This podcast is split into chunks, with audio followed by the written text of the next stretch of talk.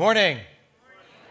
Welcome to New Life. We're so glad you're here. I'm Pastor Chris, the lead pastor for those of you who are new. And if you are new or watching online for the first time, we welcome you in the name of our Lord Jesus. If you're a regular attender or a member of New Life, this message is going to be one of the most important ones I've preached in a really long time.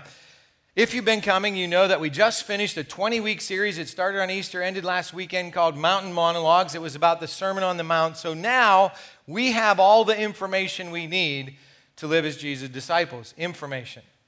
We also have Jesus, who lived a perfect life, died on the cross to pay the penalty for our sins, rose from the dead, went back to heaven, and sent the Holy Spirit to all those who believe in him as Lord and Savior. So we have the power to live those transformed lives. Today, we start a whole year focusing on what it means to experience God unreserved.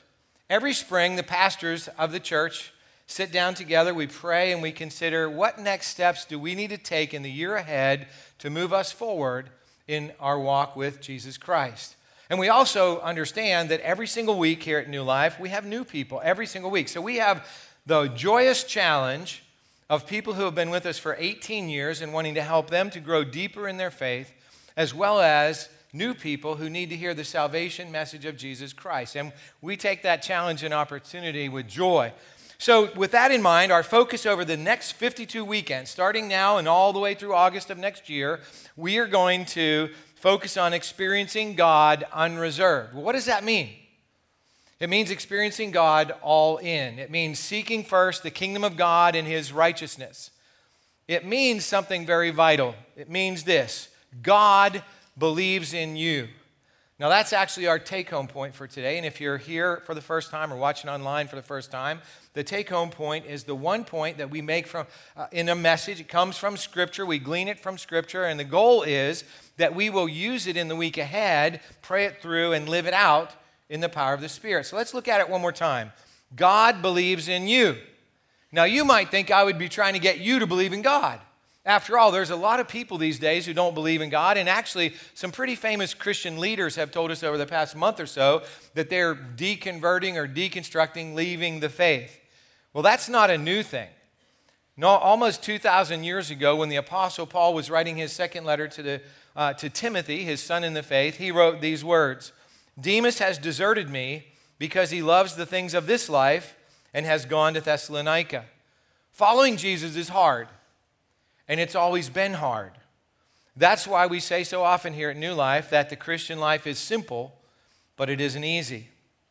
So, a couple weeks ago during my morning prayer walk, I asked God a very simple question. I said, God, why did you let me be the founding pastor of New Life? Why did you let me be the founding pastor of New Life? And immediately he gave me an answer. He said, Because you're a man after my own heart. Now, if you know the Bible at all, you probably know there was a guy named King David, the greatest king in all of Israel's history. And we're told that David was a man after God's own heart. So for me to hear God say that about me is either incredibly arrogant or else God really believes in me. And so, what I did when I heard God say that is what I always do when I think I heard God say something. I went to the Bible, I went to the scriptures to see why would he say that?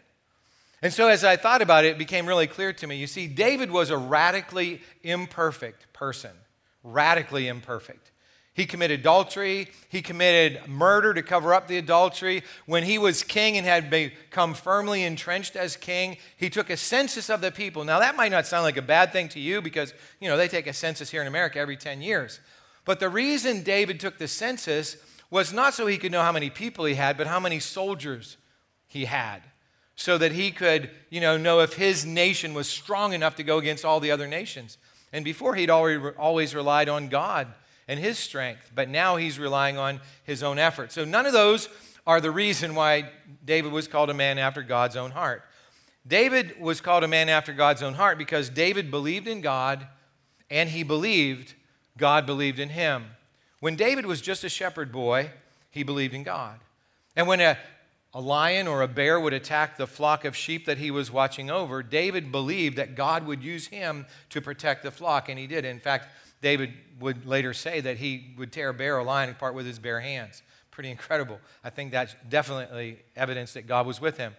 But when David was a, a, little bit older. He went to the front lines of a military battle, and, and there was a giant standing out in front of the Israelite army, and the giant was a Philistine, and his name was Goliath. You've probably heard about David and Goliath. Well, anyway, everybody was so afraid of Goliath that not one of them would go up against him. But David looked out, and all he saw was a, a person that didn't believe in God. In fact, what David said was, I'm going to come against you in the name of the God of Israel. David saw a target so big that nobody could miss. And so David took a smooth stone, put it in his sling, and he slung it at Goliath and hit him right between the eyes. It knocked Goliath unconscious. And then David went over and took Goliath's sword and he chopped off his head. And he became the victor in the battle. And actually, after that, the Israelite army routed the Philistine army. So, David was a man after God's own heart because he knew that God gave him many things and that God would forgive him. When David would do something wrong, he turned to the only one who could make it right, to God. So David believed in God's power to give and forgive. David never saw himself as a great man. David saw himself as a, you know, ordinary man who was serving a great God, a God who was gracious and forgiving. Now, here's another reason why David was a man after God's own heart. In fact, this is the essence of what it means to have a heart after God's own heart. David believed in people. How do I know that? Well, after David defeated Goliath, the people's hearts turned toward David. In fact, King Saul heard songs sung by the people of Israel, and the songs went like this. I'm not going to sing, I'm just going to say the words, okay? Da- Saul has killed his thousands, and David has killed his ten thousands. So King Saul was jealous of David's popularity, and David or Saul was afraid that David would try to overthrow him. So that was never in David's heart, but Saul was very, hmm, I guess paranoid is the right word, and so he kicked David out. He exiled David. And in that state of exile, some people, men, started coming to David. They were troublemakers, they were outcasts, they were misfits, they were broken people. And David, out of those people, assembled an army. And that army grew to 300 people, and 30 of them were known as David's mighty men. And those mighty men killed giants. And one of those men could kill 100 or 1,000 enemy soldiers. Now, how in the world did that group of outcast, broken down misfits become that elite fighting force? Well, it's very simple. David believed in them. The reason I got to be the founding and lead pastor of New Life is because I believe in God I believe that He believes in me, and I believe in each and every one of you. I've said many times that my job as your pastor is to make the day you face Jesus the best day of your eternity. You all are the heroes of New Life. Actually, Jesus is the hero of New Life. But my job, my role, the pastor's role here, the staff's role here, is to help you to believe what God already believes about you. Our job is to help you to understand who you were created to be. God created you to be his son or his daughter. The world, the devil, they're going to do everything they can to keep you from believing that. They'll even try to kill you to keep you from believing that God believes in you and that you can live a life experiencing God unreserved. And Jesus said it this way He said, The thief, that is the devil, comes to kill, to steal, and destroy. I have come to give you life in all its abundance. That's what we're going to talk about for the next 52 weeks. We're going to talk about this abundant life, this life that's living uh, and experiencing God all in. And today we're going to turn to some simple words of Jesus that tell us about that. Now, we've been looking at a lot of words of Jesus over the summer, the Sermon on the Mount, you know. And in that Sermon on the Mount, he talks about living unreserved or living all in. But today's words come from the last week of Jesus' life on earth. And in that last week, the Sadducees and the Pharisees, religious leaders of Israel, they started stepping up their verbal attacks on Jesus. And it's from one of those verbal attacks that we're going to hear Jesus' words today. Before we turn there, which is in Matthew chapter 22, let's pray together. Almighty God, we thank you for your goodness and love. We thank you that you believe in us, that you believe in us so much that you sent Jesus. And thank you today, God, that your Spirit is with us, in us and we pray for your Holy Spirit to open our minds and our hearts to understand your word and not just understand, but to live them out unreserved. We pray this in Jesus' name. Amen. So if you have your Bible or your Bible app, you want to turn to Matthew chapter 22, starting in verse 34. It's also going to be up on the screen. It says, But when the Pharisees heard that Jesus had silenced the Sadducees with his reply, they met together to question him again. One of them, an expert in religious law, tried to trap him with this question Teacher, which is the most important commandment in the law of Moses? Jesus replied, You must love the Lord your God with all your heart and all your soul and all your mind. This is the first and greatest commandment. A second is equally important love your neighbor as yourself. The entire law and all the demands of the prophets are based on these two commandments. The way that we show we believe in God is we love Him all in, and we love others all in too. So, if you have any experience at all in church, you've heard these words before. You know that we call them the Great Commandment because that's what Jesus called them. But as we read them, what you might not have seen is how God believes in us. You might have just thought, well, what, what it says is we're supposed to love God and we're supposed to love people. But where's the God believing in us? Well, it's, it's in there because the God who loves us first is just simply asking that we return the love that He put inside of us first. And, and really, the best way that we can tell that God believes in us is that when we rejected Him, when we turned away from Him, which is called sin, He didn't give up on us. What He did was He ultimately sent His Son, His only Son, Jesus, to come and die in our place to redeem us. That's a word we don't use very much in, in our culture these days, redeem. But the word redeem literally means to set free. In this case, God set us free from sin and death through Jesus' death on the cross.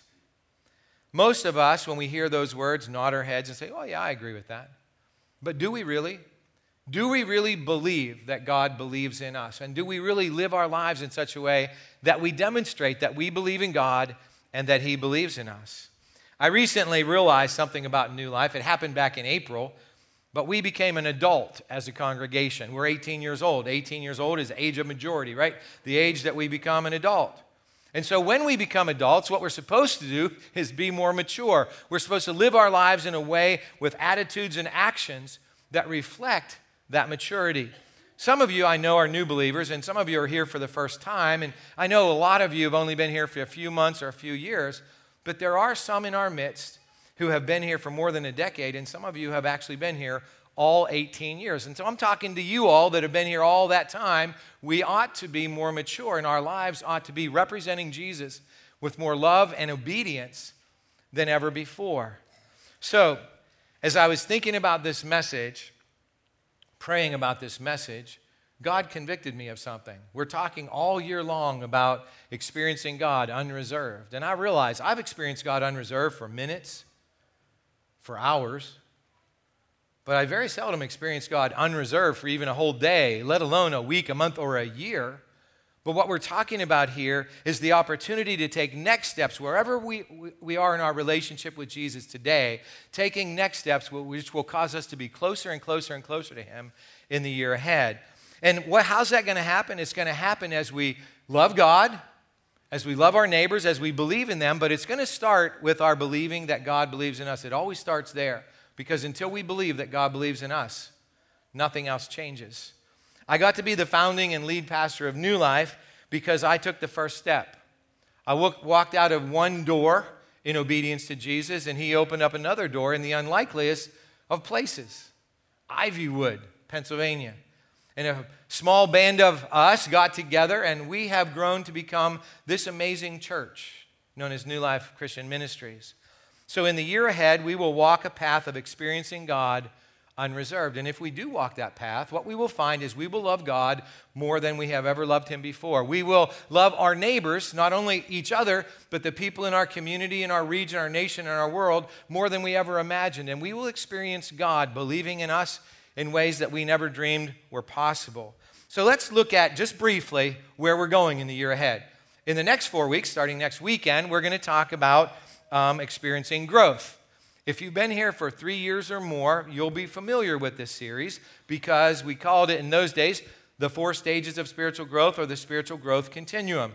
And the spiritual growth continuum is the path that we walk from explorers to believers to disciples to spirit led followers of Jesus. And we're going to, if we're going to walk, you know, in the next year experiencing God all in, we need to know where we are today. Am I an explorer? Am I a believer? Am I a disciple? Am I spirit led? And if you've been here for three years or more, I hope that wherever you were three years ago, you've at least taken a few steps in this direction over those years that you've been more mature. Starting on the weekend of October 12th and 13th, a series I'm really enthusiastic and excited about is called Experiencing God. We're going to talk about seven realities of experiencing God in our lives from a book of the same name, Experiencing God, written by Henry Blackaby. And then we're going to invest the Christmas series, Experiencing Christmas, oddly enough. And what we're going to do is we're going to look at some iconic images of Christmas from our culture, such as Christmas lights and Christmas trees. And we're going to use those images to anchor in our minds and in our hearts, in our lives, what it means to experience God. And then after the new year, what we're going to do is we're going to look at some specific aspects of experiencing God prayer, generosity, and the Holy Spirit. And, and we're going to look more and more at what it means to live out experiencing God unreserved in a very practical, day to day way. And that's going to take us from January through March. Then on Easter weekend, what we're going to do as a church family is we're going to look at the core values of New Life. We're going to look at seven weeks of the core values of New Life and how they help us to experience God unreserved.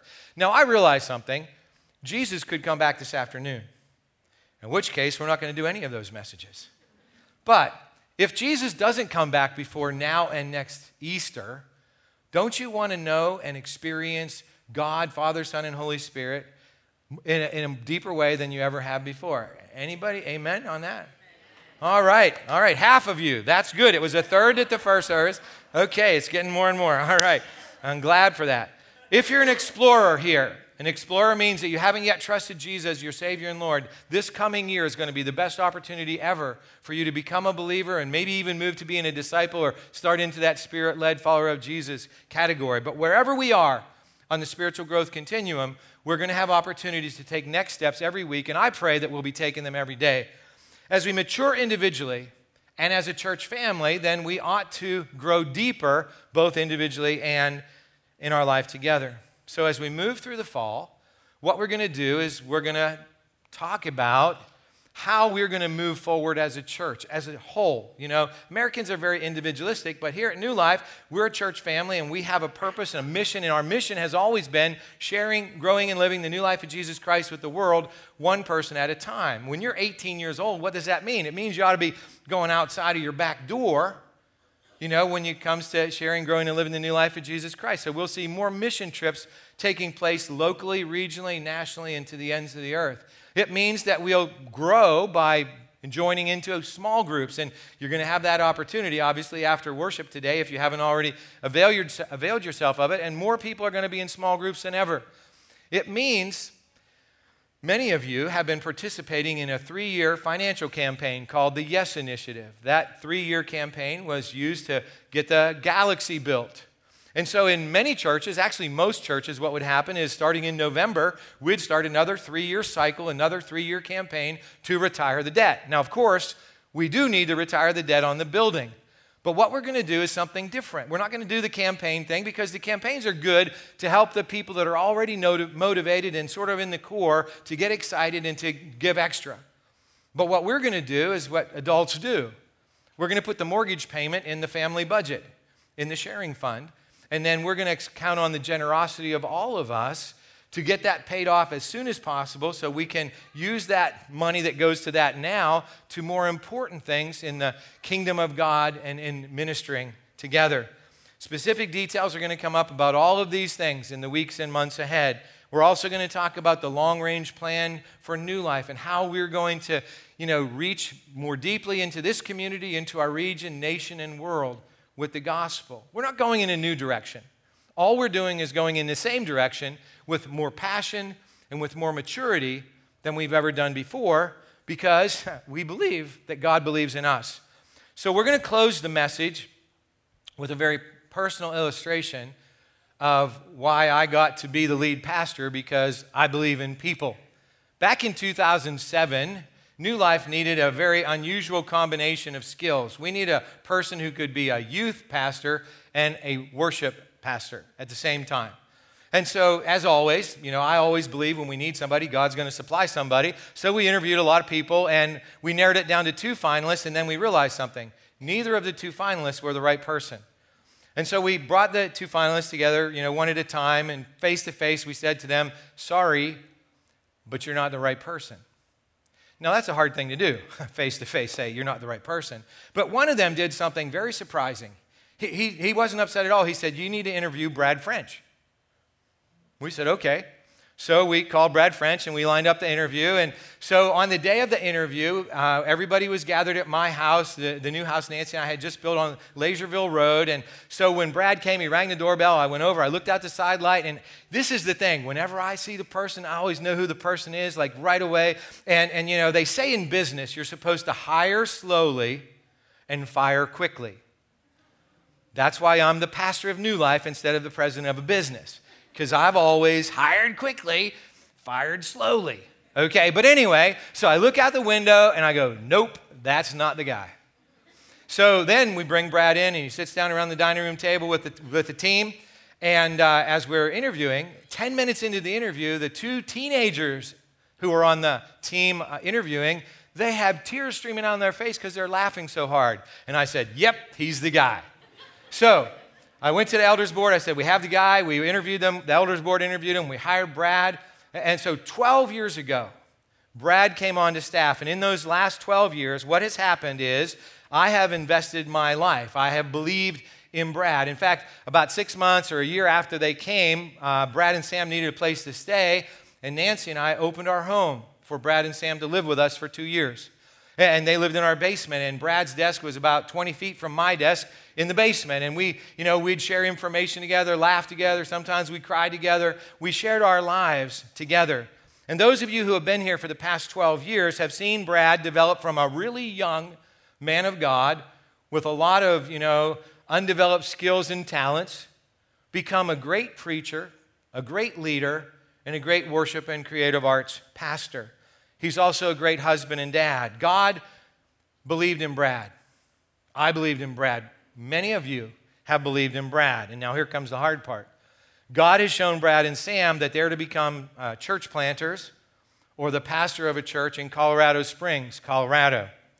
That's what happens when someone believes that God believes in them. And this is the most important thing I think I can say today. You might want to write this down even if you don't take the notes home with you.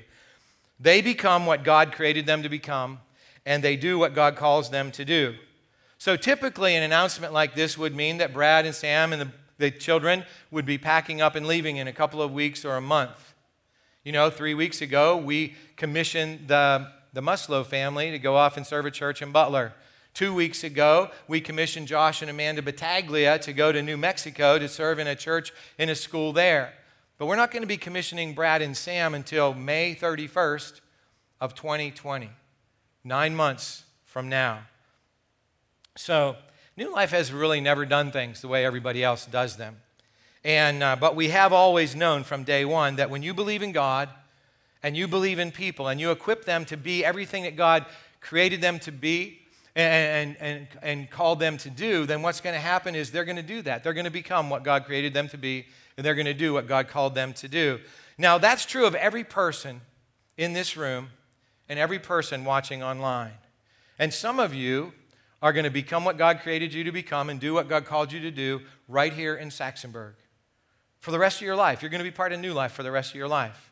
But some of you are going to be part of New Life just for a season. It might be a short season or a long season, and then you're going to move on to somewhere else. And when you do that, it's going to be sad. It's going to be really sad on May 31st, 2020.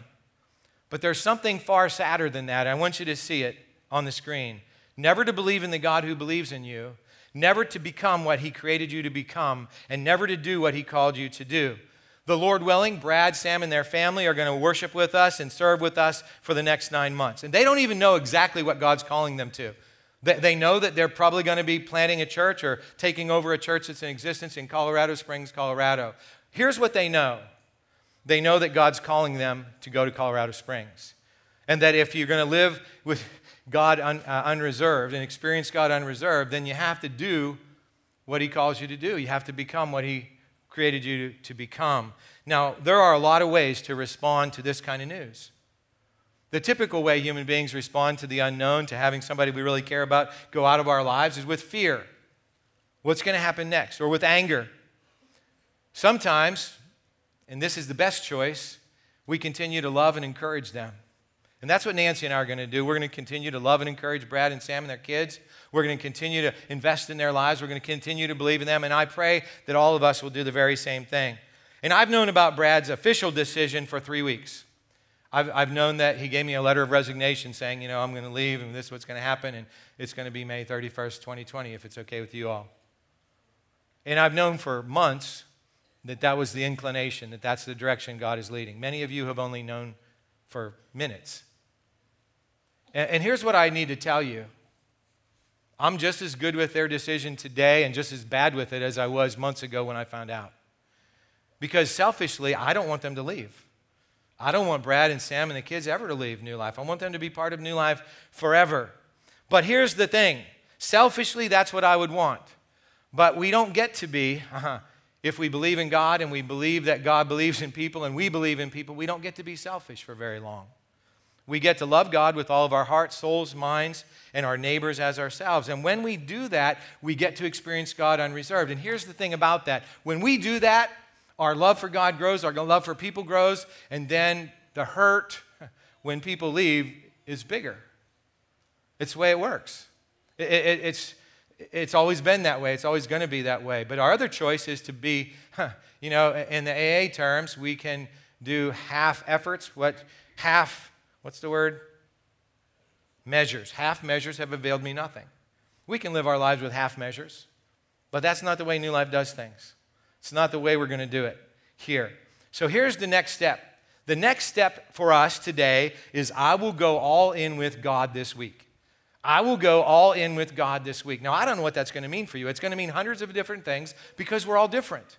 But here's the good news the good news is this God believes in you, God believes in me, God believes in us. And so, whatever this week brings about, whatever happens this week, what we know for sure is this God is for us. God is with us. God believes in us. And God is going to do amazing things through us that we have never, never imagined that He would do. And I believe that with all of my heart. And here's the thing early on in the message, when I said God told me that I was a man after His heart, do you realize that every single one of us in the room, man, woman, and child, can be a man, woman, or child after God's own heart? Every one of us can be. And all it takes, all it takes, is believing in God, believing that He believes in us, and believing in others. And that's the way we always live here at New Life. Or when we don't, we do what David did we repent. We turn back and say, I messed up, and you're the only one that can fix this. So, whether we move forward or whether we move backwards, God is for us and He believes in us. Amen?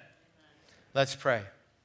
Heavenly Father, we thank you so much for who you are the God of the universe, the God of all glory, the God who created us and believes in us. And today, God, we pray that you will fill us with your Holy Spirit so that whatever it is that it means for us to go all in this week, that we will say yes. That we won't live with half measures this week, but they, we will live all in for you. Not just for minutes, not just for hours, but every day. God, we praise you for your work among us. And we pray that you will continue to show yourself to us in so many ways, to speak to us, and to let us live as men, women, and children after your heart to your glory and praise. In Jesus' name, amen.